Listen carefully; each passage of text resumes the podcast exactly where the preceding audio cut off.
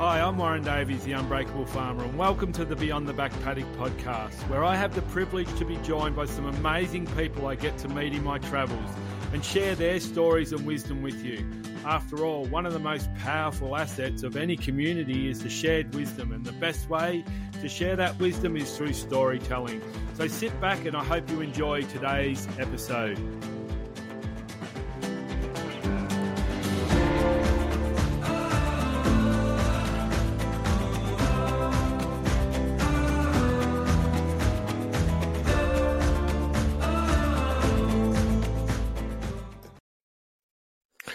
Welcome back to the podcast. When I set out to create a podcast, I had a particular guest in mind. Today's guest is that person.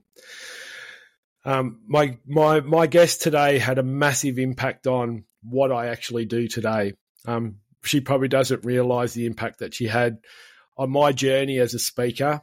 Um, we bet, we met, met back in two thousand eighteen at an event in South Australia, and the impact that, that she had on my life has um, changed the way that I thought thought about being a speaker and how I'd share my story. Her life hasn't been easy and has had plenty of ups and downs, and I can't wait for her to share her story with us. So please welcome to Beyond the Back Paddock podcast, Lucy Marsh. G'day, Lucy. How are you? I'm good, thanks, Warren. Thanks for having me. Uh, it's an absolute pleasure, and as I said, um, I had a particular guest in mind, and, and you were it at the start, and I never ever imagined that you would say yes, so um, it's an absolute privilege to to have you on the podcast today.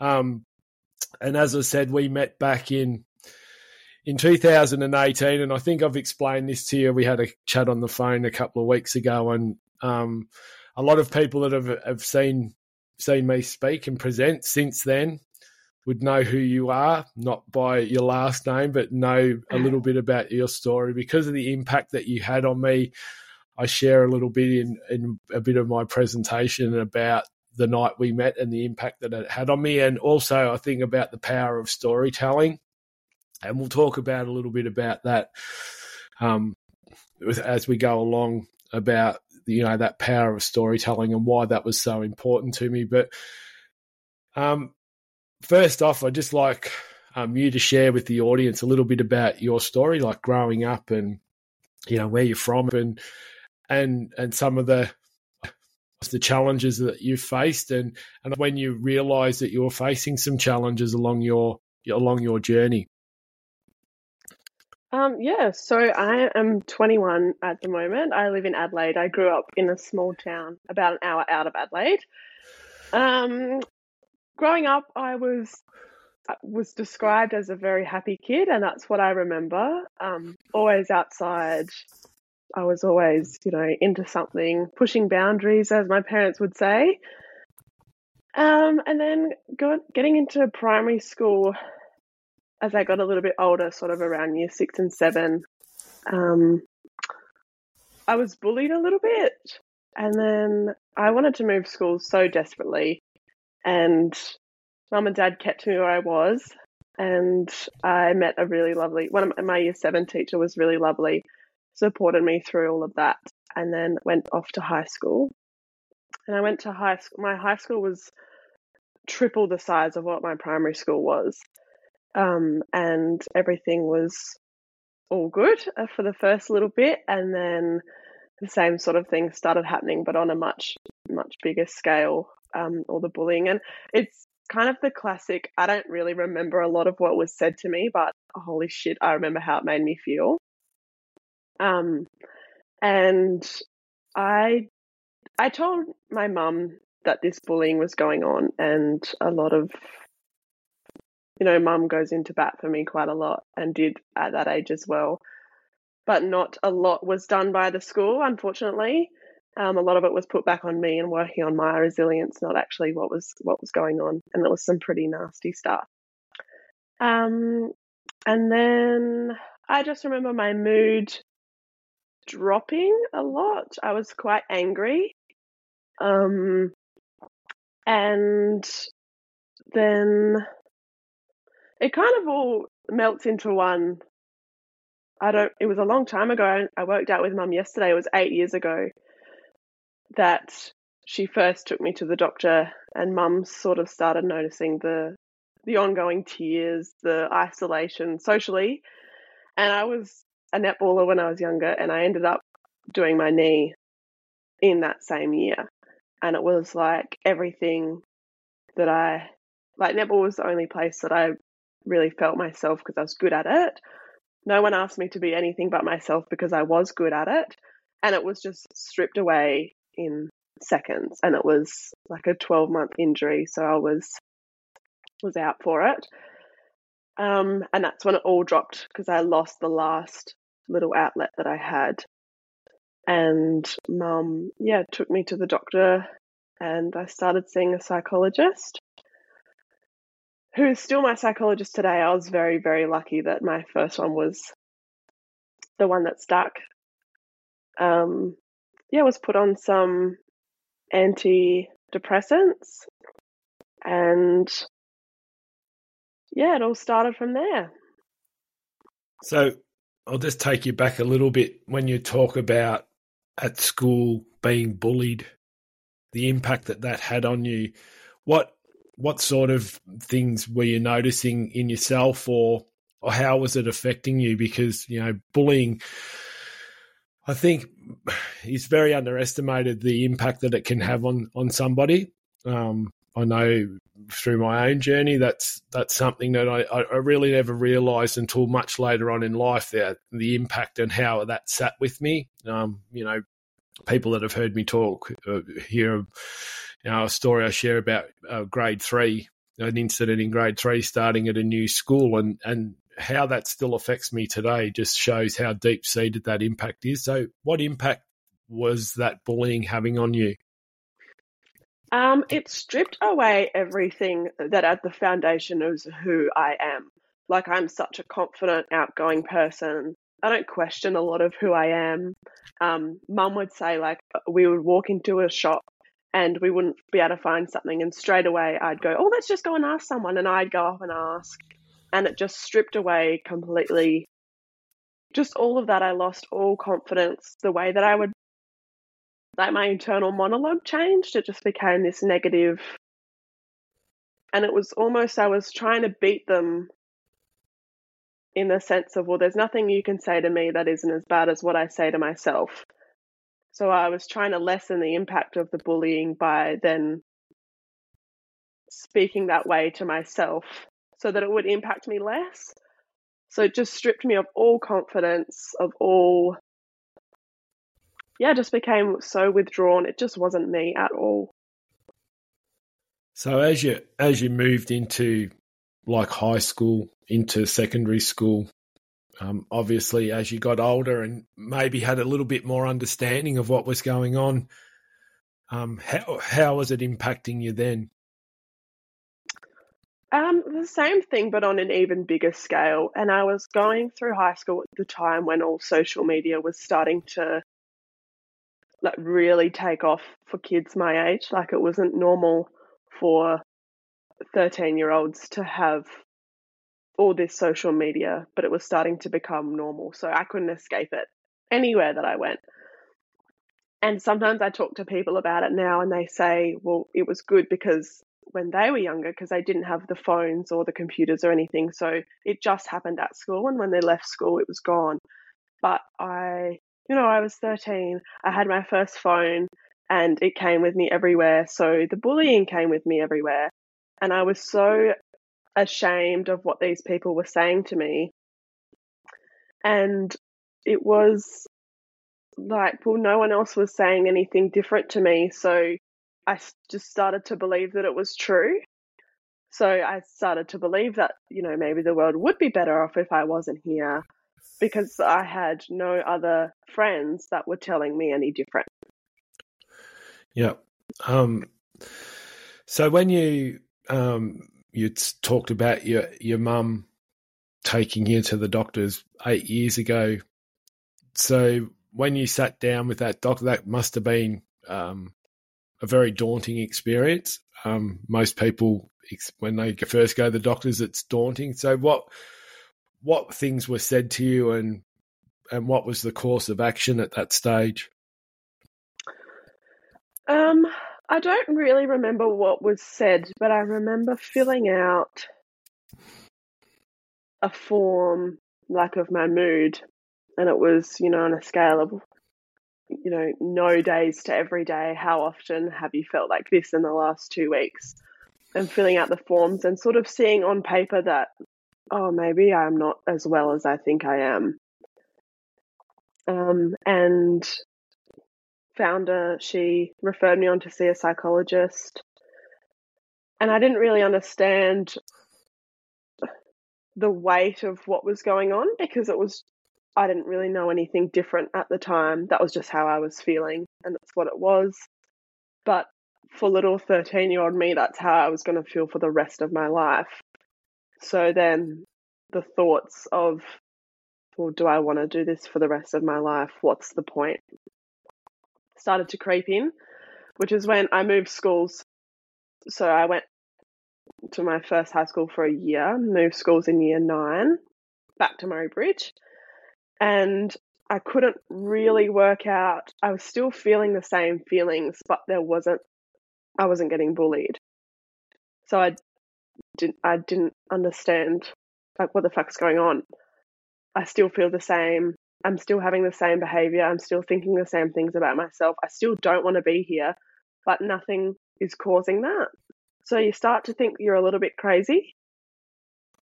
Um, so then the same doctor referred me on to see a psychiatrist. And I think I was around, yeah, thirteen or fourteen, and they diagnosed me with depression and anxiety. And a bunch of medications came on board, different trials and all those things. Um, but it was so hard because the psychiatrist would rotate every six months. So everyone has their own idea of what's wrong with you and what medications you need. And I felt like I was repeating myself over and over and over again. Um, and just, yeah, restarting the process of getting help. And you just get to know someone, because it's a big thing to bear all to this random stranger in a room when you're thirteen. So you just get to know someone, and then they'd change again and the next person would come in. Um, so that was really tough. That was tough. I think you've hit on a really important point there about care and about the continuity of care, and particularly living in small rural communities, um, you know, not having that constant anymore. Like, I know in our town now, you know, you go to the doctors now, you get whoever you get, where, you know, back ten, fifteen years ago, you'd see the same doctor every time.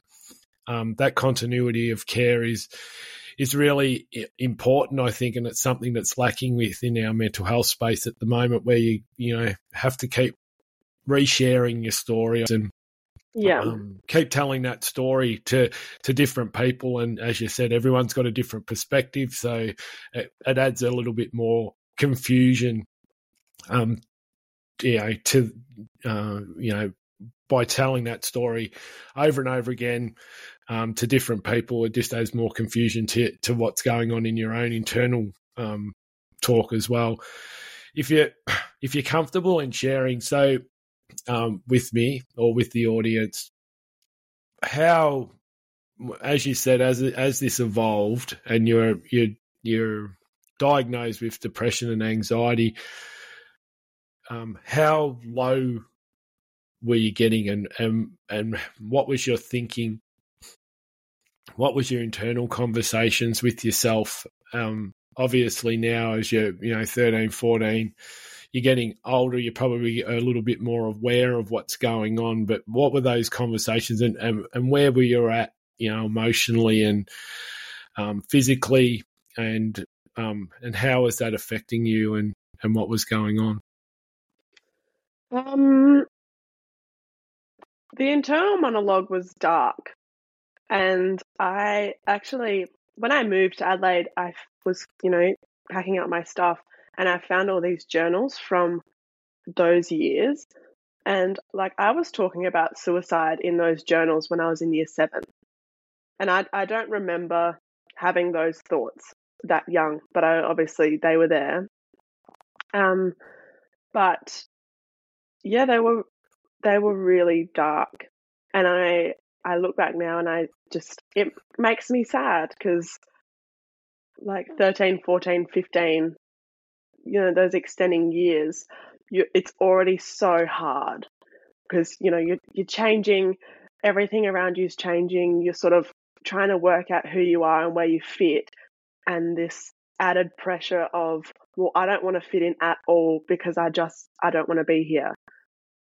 I didn't see any future for myself. And I ended up, I was in and out of hospital at the Women's and Children's for maybe three years. Um, and there was one night where it all came ahead, and I had changed my room around and I had gotten rid of a heap of stuff, and Mum came in and just said, what are you, you know, what are you doing? And I just told her that I just wanted to change it, and I'd made these posters on the computer with all these different places that I had wanted to travel to, but I, in my head, I was never going to get there, so I just had to see the pictures, and I'd stuck them up on the wall. And I messaged Mum. I went to bed that night and I messaged Mum and said, can you come into my room, please? And I was just hysterical. And it was the first time I'd said out loud to her, I want to die. I don't, I don't want to be here anymore. I've had enough. And I'm glad the room was dark because I would have hated to see the look on Mum's face. Um, and that was so tough because I could feel what I was doing to her and I could feel what I was doing to my family, but I couldn't stop it. Um, and the next day I was admitted into hospital, I think, for the first time, which was so daunting and really scary. Um, but it was so, yeah, just dark. My head was dark, my problem solving. And even now I know sort of where I'm at without having to think about it too much because of my problem solving. And like something will happen and straight away my thoughts would be, well, if I wasn't here, then I wouldn't have to deal with it. So why don't we just do that? It's a powerful thing. um, your your head is a powerful thing, and, and some of those conversations can be very convincing. um, yeah. So once you're admitted into hospital, um, obviously, and look at um, your mum, I know that your family, your um, your family are, are very supportive supportive of you.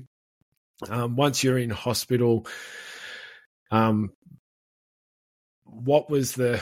I'm trying to think of the right words to say. Uh, what was the the um, the journey like from there? Because um, once you've been admitted into hospital, that that makes it, you know, very clear that there's something not right, um, and that you need, you know, some fairly heavy intervention. So from there, um, what was the care look like to you and, and obviously your family as well, because there was, you know, times where your family were, would have been on tenterhooks and walking a fine line whether to know what's going to tip you over the edge kind of thinking. Yeah. Um, the care was, so it was like an open sort of ward, like it wasn't, you're not in your own room with a hospital bed. Um, but it was strange because they, like, they take your phone cords from you. The shower has one temperature because obviously if you have it too hot, it can be used as self-harm. Um, all the doors can be unlocked from, like, it was just a whole different world, that things I'd never even thought of. Um, but if I remember correctly, and I actually wanted to speak about this, I think that's the day that my brother found out that I was actually unwell. Um. He didn't know, he he probably knew something was up. Obviously, I wasn't myself. Um, But I, I think that is the day that he knew that I was really unwell, was the day that I went into hospital for the first time. So dad, I didn't want dad to, and my brother to know for a long time. And I actually wrote dad a letter and told him. And that was the day that my brother found out. And I had, if I could go back and change one thing, it would be, I wish I had told them earlier. Had that, that convers- was, had that conversation yeah. with, just with your brother or with your dad and like with your family? Because just from, with my from whole listening, family. Yeah, from listening to your story that you're fairly open, and obviously back then it was a little bit different to what it is now, but um, your mum obviously knew what was going on, um, but your yeah. dad and your brother didn't, and it would have become it would have come a fair, as a fair shock to them. Yeah, and I think because of how I described as I, I was as a kid to then what I became, it was so different. And they would have known that something was going on, and it was almost I could just snap at any point. And like you said, not knowing what was going to set me off and what was going to make me feel good. And one day one thing would work and the next day it wouldn't. So they were so worried about stepping on my toes that they just sort of pulled back altogether, which is so fair enough because I didn't know any different. You know, it was kind of just, well, if I don't say anything, then I can't do anything wrong. And I wish that I had spoken to them earlier. Yep. And um, and obviously they now know that journey that you're on. And um, and so how was your brother's reaction um, to that? Because that's one thing that people really... You know, one of the things that stops a lot of conversations around mental illness and suicide is, you know, um, one, not knowing what to say or how to approach it, or or then what do you say once you know? How was your brother's reaction once he did find out um, how you were struggling, um, and how how did that change or affect your relationship? I think he was just really upset. And I wasn't there because I was in the hospital when, um, so mum dropped me off and then went home to get a heap of stuff for me to bring it back to the hospital. And that was when he was told, so mum would have picked him up from school, I assume. Um, and I think he was just really upset. And it changed the relationship because he didn't know what to do and I never told them. Um, so it was kind of just a guessing game as to, and like I said, I would just snap at the drop of a hat and I'd get really, really angry and say some really hurtful things that I could hear myself saying, but I couldn't stop them. Um, so it definitely pushed us well apart. But I look back now and think, and the reason I say I'd go back and change it is because if the shoe was on the other foot and he had been going through this and I didn't know about it, I'd be so devastated. Yeah. So devastated. So you've got an understanding looking back the other way. Yeah. So, so once you've been into hospital, um, did you get obviously released from hospital because you, you've already um, – alluded to that you've been in and out of hospital a few times. So yeah, what what was the journey like from there once, you know, that they've the intervention was fairly um you know, fairly full on to start off with. Once you've got out of hospital, how did life look like then? Um a lot of appointments. Um pretty much just checking in to make sure that I was alive. Um, I was, because uh, I was still at school, my school counsellor was just beautiful. Um, so I would spend a lot of time curled up on the couch in her office because um, school was, it was a lot for me, just so draining. Um, having to put on this big performance of Lucy's okay. But then I can see I lost a lot of friendships at school. And again, looking back now that I'm twenty-one, I can look back and I can see why. But at the time, I didn't understand. But it was Like I'd be fine, appear that I was fine, and then I'd just disappear for two weeks and I'd be in hospital, not tell anyone, come back and everything's still fine. And it was just that you never, no one ever knew what they were going to get from me. And so they just, again, distanced themselves. But yeah, the care was a lot of appointments. Um, Mum pretty much became my full-time carer. Um, and Mum does work for um, Dad's business, so it was easy. We were very, very lucky in that sense that we had the flexibility to move around, and, and she could drop anything at any time to take me anywhere that I needed to go. But at the time, I was still, like in a span of five years, I had seven knee operations. So then there was that load on top of it as well. And exercise is, is huge for me to maintain a, a, a baseline of well-being. And I didn't have a lot of that either. So I was, yeah, burning the candle at both ends for a long time. So moving forward, getting towards the end of your school um, life, Um, or uh, your time at school, how is that looking for you? And and and you know, I think you said um, in the messages that you've sent me, you left school in year eleven. Is that mm-hmm. right? Yeah. um, yeah. And was that? Did you leave school because of how you were travelling, or was that just a decision at school? You'd had enough of school. Um, so I'd actually grad like I had enough points to finish school at the end of year eleven. Yep. And it just wasn't suiting me anymore. And I have said, look back and said, if I'd stayed at school for the duration of year twelve, I would have been dead. Yep. Because it just was, it wasn't, I was just ready for something different. I'd, I'd outgrown the space, and I felt like I loved the school, did so much for me, and I can't fault them one bit.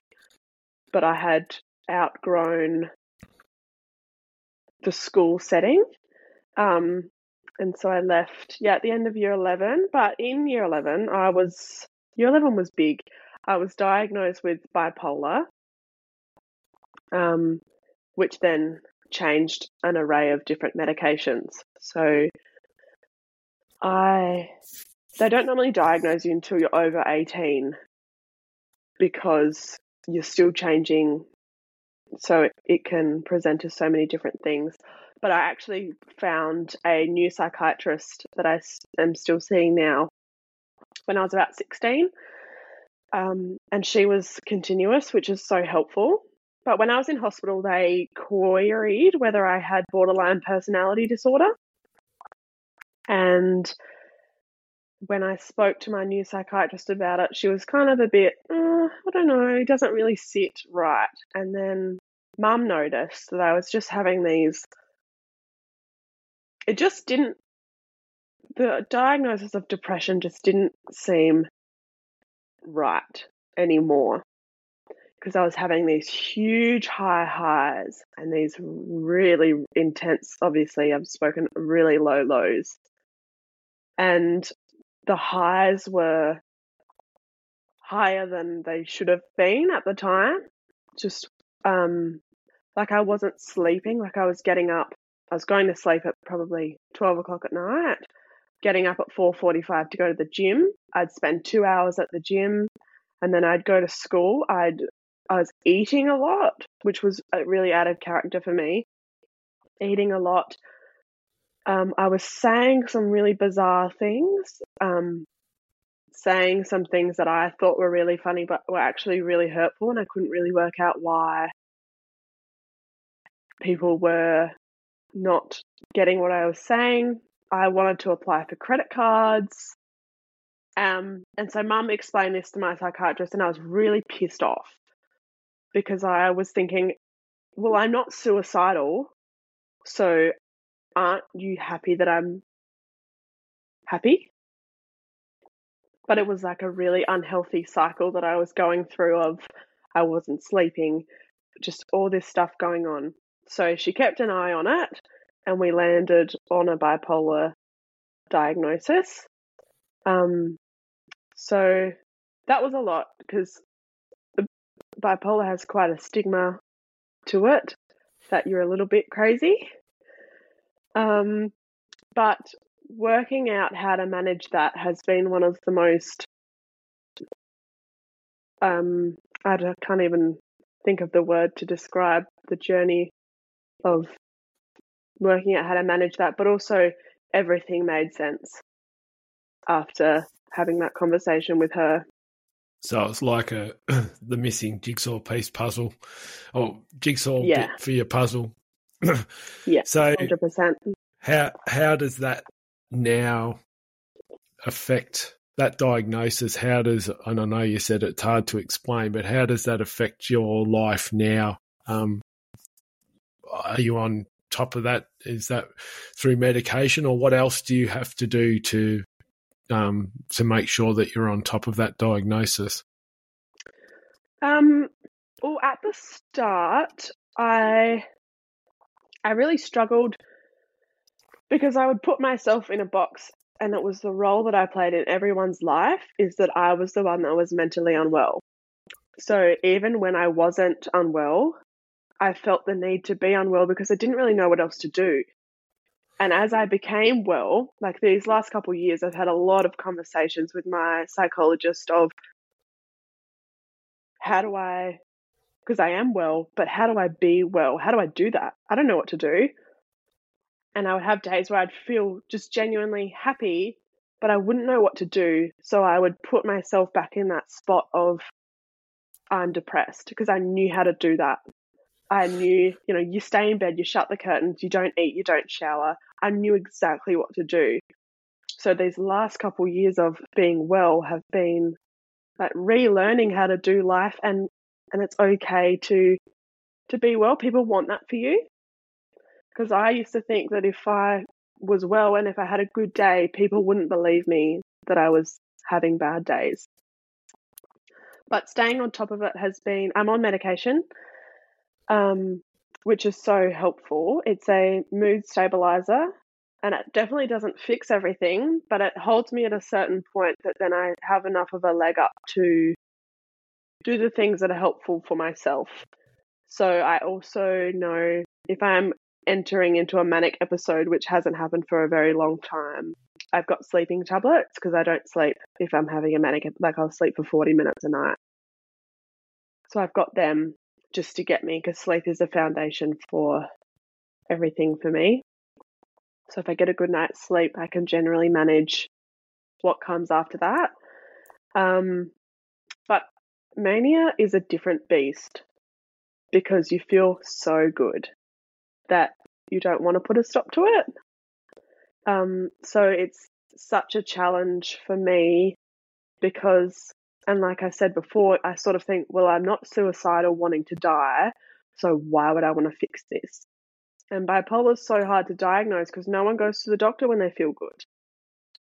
So, you know, it kind of gets missed sometimes. Yeah.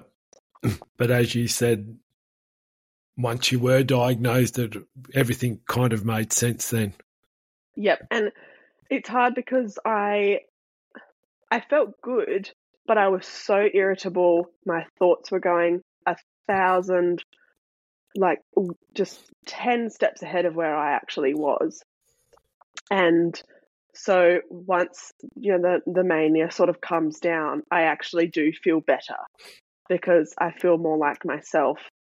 But yeah, I knew that something wasn't quite sitting right with, I don't know if I answered your question. I kind of just went on a bit of a tangent, but. Um, That's all fine. Yeah. To lighten the load just a little bit. So what does well Lucy look like today? What things are in your life that make Lucy well? Um, I never thought I would live away from my parents and cope. So now I live with my brother um, down in Adelaide, and I am working shift work, which is something that I never thought I'd be able to cope with either. But managing myself and, you know, actually, when I introduce myself to people, my mental health is not the first thing I talk about anymore. So I used to feel the need to, when I met someone or when I, yeah, was when I was having a conversation with someone, it would be one of the first things I would bring up, because it was like, well, if I act a certain way or if I do this, then people will know why I do these things. But now I know there's so much more to me. There's so many more things that I do in my life. You know, I've been traveling and sport and all this stuff that I know makes me a human before the mental health. It is a huge part of me, and it is it makes up a lot of who I am today and why I do the things I do and speak to people the way I speak to people. But it's not a personality. It's not, yeah, my whole being. You've come to realise that there's more to Lucy than just that, that mental health diagnosis or that mental illness yeah. diagnosis, which yeah. there, which was always there, but you just had to see it. That was the, you yeah. know, and that's the, that's part of that journey. Yeah. Um, so uh, there's a couple of things I want to ask you before we finish off, but in our conversation we had a couple of weeks ago on the phone, um, when you gave me a call thinking, telling me that you'd had nothing to talk about, but you, um, but but I, I knew that you would, and and you know what you've talked about and being so candid about your journey. I'm I'm really grateful for that, because and you don't understand how that's going to help other people, because understanding, you know, that you can be in these places, but also come out the other end is is really a really important message. But um. you know, hearing from someone who's lived through some fairly difficult challenges, um, it's really um, inspiring to other people that are travelling that same journey to be able to hear that. And that probably leads to um, the night that we met, and you probably don't remember much of it, but it had a massive impact on me, and for a number of reasons. And, and one was we... we had a conversation, and as I said, those that have heard me talk have heard this story a, a few times that, you know, that I share um, the night that, that we met and the impact that it had on me. And there was one of the first lessons that you taught me was that you sat down and, and shared a little bit of your story with me. Um, so as a parent, that was um, a fairly pa- powerful um less than, because, you know, I had kid, a couple of kids at the, around the same age as you at the same time at home, and really questioned whether they would talk to me about the problems or what you shared with me that night. Um, so that was the first lesson, that, you know, you have to make sure that you, your kids are surrounded by a great support network that they can share their journey with, um, you know, as if they need to. The other one was... you're probably the first person that ever come up and wanted to talk to me after one of my talks. So that was, oh, that, really? was that was also a thing. But I think the thing that really got me, and you probably don't even know this, but your mum sent me a message the next morning, and um, and that really inspired me to keep doing what I do today, because I never realised just sitting down and talking with someone The, like the impact that that had, and and that probably didn't play out for another year or so later until, um, and I, I want you to talk about this, because I actually, as a, and I've messaged you and told you this, that I listened to it on the way home from Mildura the other day. But you, um, you paid me the ultimate compliment, because you sent me a little message, and it said something along the lines that, you know, I couldn't have shared my story without hearing yours, which was, that was the ultimate compliment. But you stood up in front of your school and shared your story, which was, yeah, so powerful. Like, yeah, I don't want to go too much. I'll start getting tears in my eyes, but it was so powerful for you to stand up in front of your school. And, and that paid the ultimate compliment to me, because, you know, by that little message saying I couldn't have, you know, part of that message, couldn't have shared mine story if I hadn't have heard yours. Well, that was the ultimate compliment to me, was that you were paying my story forward by sharing your own. And that, you know, that was so powerful and made me just change my whole perspective on what I was um, trying to achieve as a speaker. But can you tell me a little bit about that day that it was for Are You OK Day at your school, um, you were on crutches because you had a, yeah. a knee operation. I just had another knee operation, yes. Um, and you walked onto the stage and, and shared your story, um, similar to what you've just shared with us now. Um, how did that make you feel, and what was the reaction from your peers to for, to you sharing your story? The reaction was uh, so positive. I didn't have anyone say anything negative about it. I think I made a lot more sense to people after that. Um, like I said, I was I was so hit and miss, and I'd walk in and, you know, say a few things that had been shot from the hip sometimes. Um, but I think I started to make a lot more sense. And I'd have people, like I'd be walking from one class to the other, and people that I had never spoken to before had come up and would say hello or, you know, thank you so much for sharing. It was so great to hear. But beforehand, I felt sick. I felt, because I thought I was going to go up there, say what I was going to say. I was going to stumble through the whole thing. And I was... you know, people were going to see it as attention seeking or something like that. And again, that's just the negative. That's the way that my brain was wired. That's how I spoke to myself. Um, but I had my best friend sitting next to me, and it was one of, I felt so good afterwards because it opened up so much conversation. And I had school counsellors telling me that, you know, that had so many emails come through saying, can I come in and see you, that people that they'd never spoken to before. Um, and it, it was, the only thing that I can say is that was before even the bipolar diagnosis. So some people saw that as Lucy's well, it's all done. But I was still in the thick of it. And at the time I was, I was well when I did that. But, you know, life ebbs and flows, and, and we move through things. And so I was actually back in hospital. I don't remember how long after that, but it's, the response was so positive. And I felt, I felt really positive afterwards, knowing that, you know, people were coming up to me in tears afterwards, hugging me, and it was good. And it felt good to not feel like I was lying anymore, because I definitely wasn't telling the truth about who I was and what I was feeling when I was going into school every day. So it was, yeah, I wasn't lying anymore about who I was and what I was going through when the doors were closed.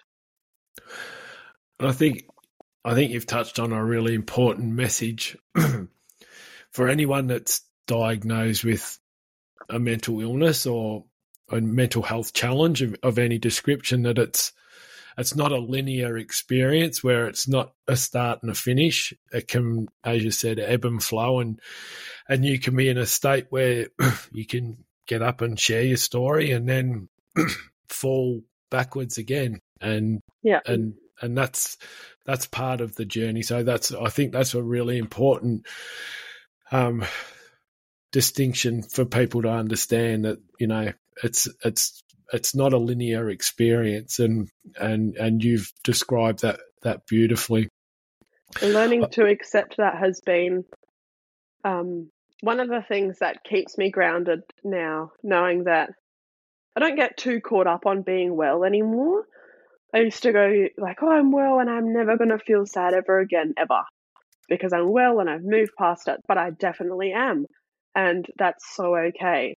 But I use it when I'm not feeling good as well to know, well, you know, the good times past, the angry, every emotion that I've ever had has always passed, given time. So I know that if I am depressed, or if I'm having a bad day, or if a negative thought crosses my mind, it's okay to sit in it and to feel it, because it it's going to pass, so it's okay. So just enjoy what joy enjoy it while it's happening. Yep. Now, I'm really conscious of, of your time, and um, oh no, I've got plenty of, I've got the day off, Warren, so we're good to go. We're good to go.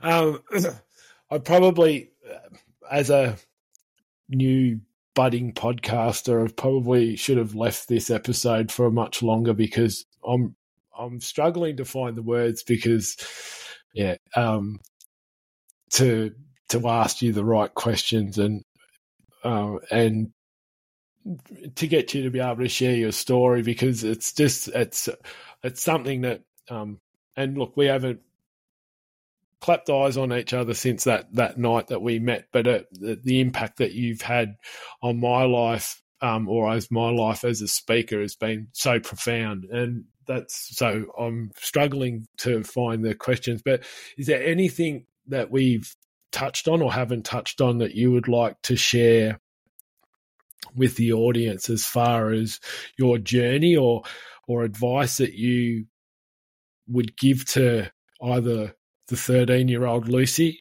or to someone else that's really struggling with their with their mental health at the moment? Is there anything that you would like to share or to, or expand on as far as your story goes? Um, there actually is one thing that I did want to touch on that I use as an example for a lot of things. Um, I remember one day I had just got, it was around the time that I got my driver's license, so I was around seventeen, and Mum had texted me to get some things from Woolies before I came home from school. But I'd had the worst day, and I had decided on that day, I was like, right, I've had enough. I'm going to go home and I'm going to end my life. I, I'm done. And so I went to Woolies for Mum, and I remember walking from the car park into the shops, and I'd crossed about five different people at this time. Didn't even acknowledge each other, you know.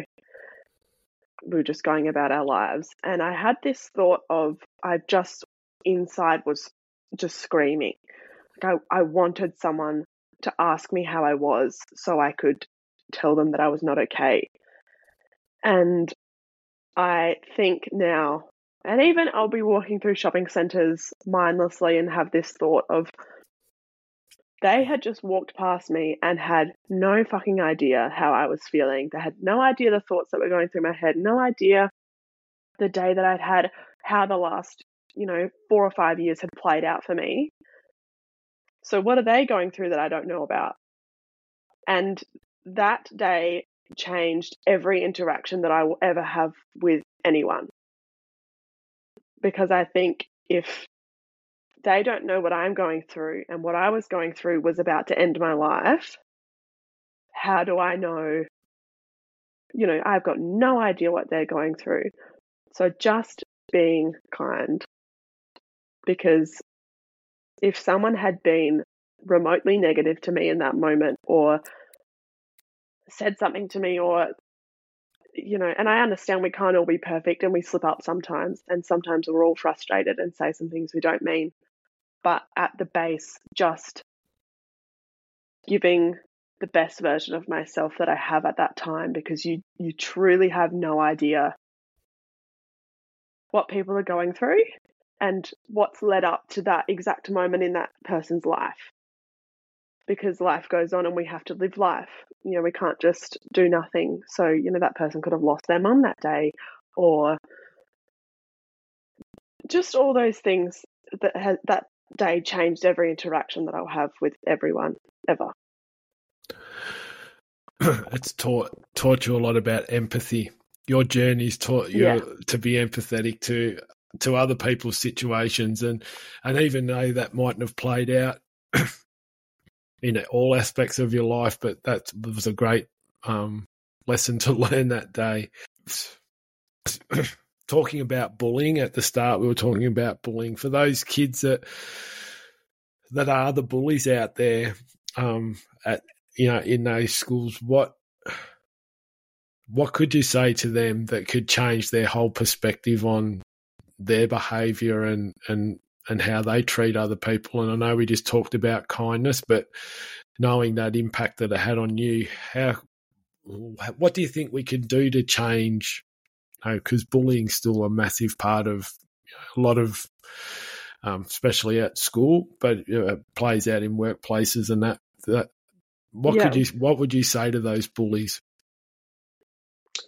Um, It actually comes, my favourite author is Matt Haig, and he writes a bunch of um, like different books, and I've read them all and they're all fantastic. They're all my favourites.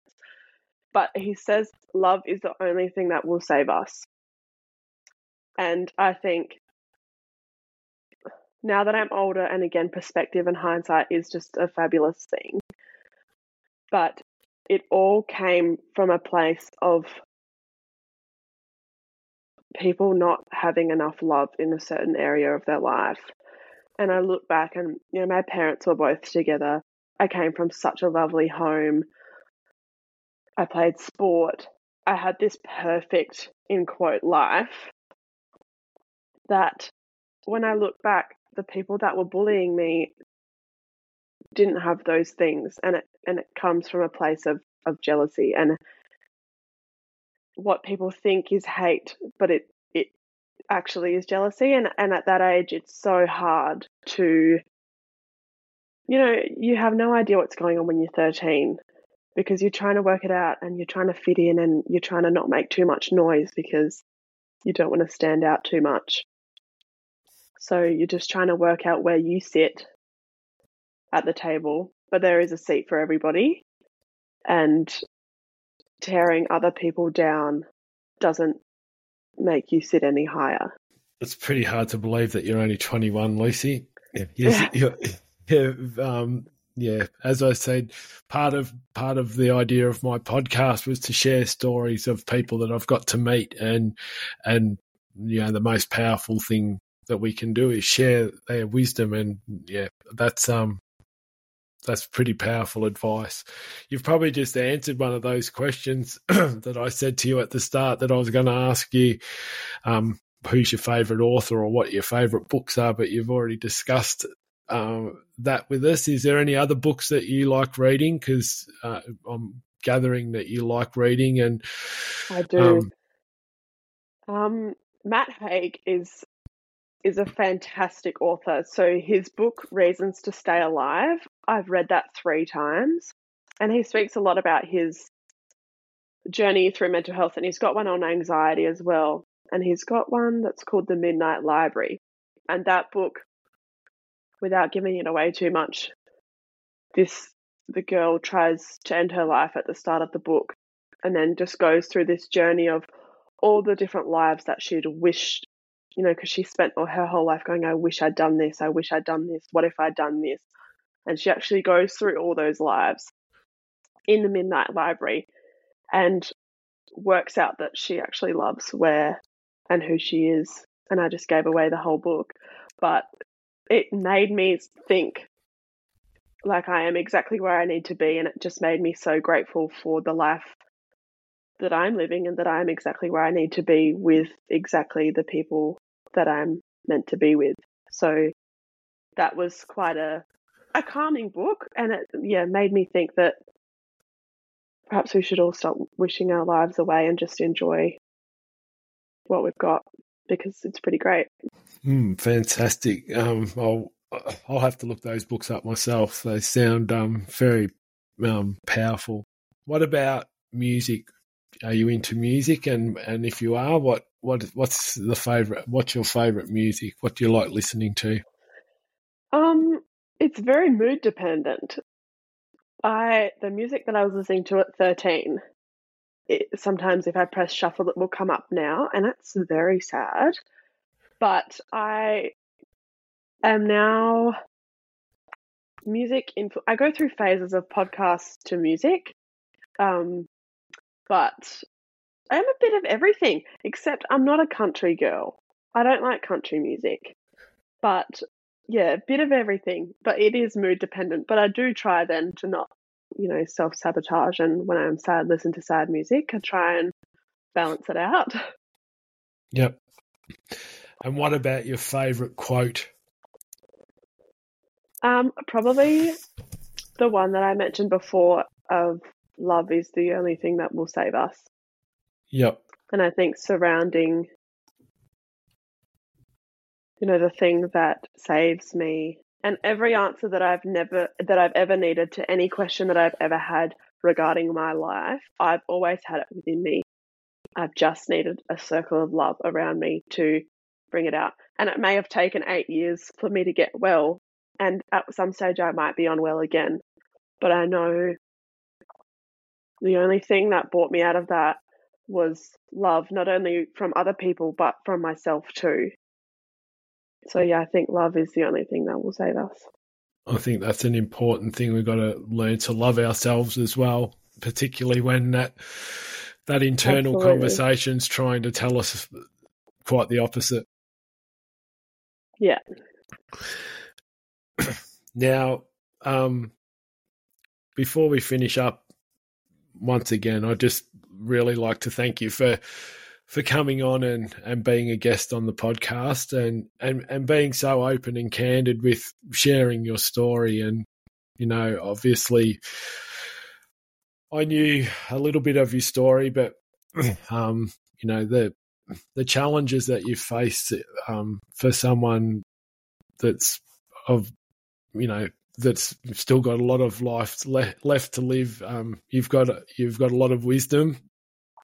You've got a lot of good things to share, and I'm and I'm sure by sharing your story today, you've you'll have been inspired um, people listening, um, people that are struggling, regardless of age, um, to know that you know you can get better, and you know that important message to know that it's it's not a linear experience, and it can be ups and downs, and backwards and forwards, and but at the end of the day, um, you know, you can push through.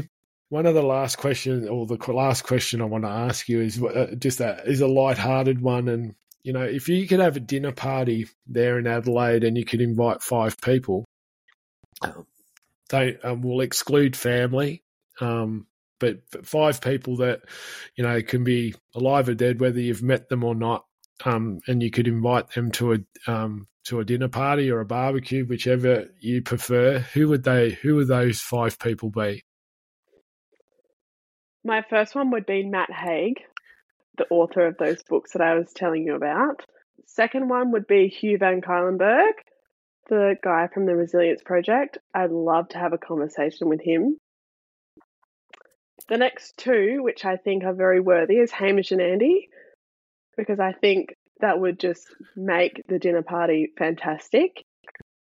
And the last one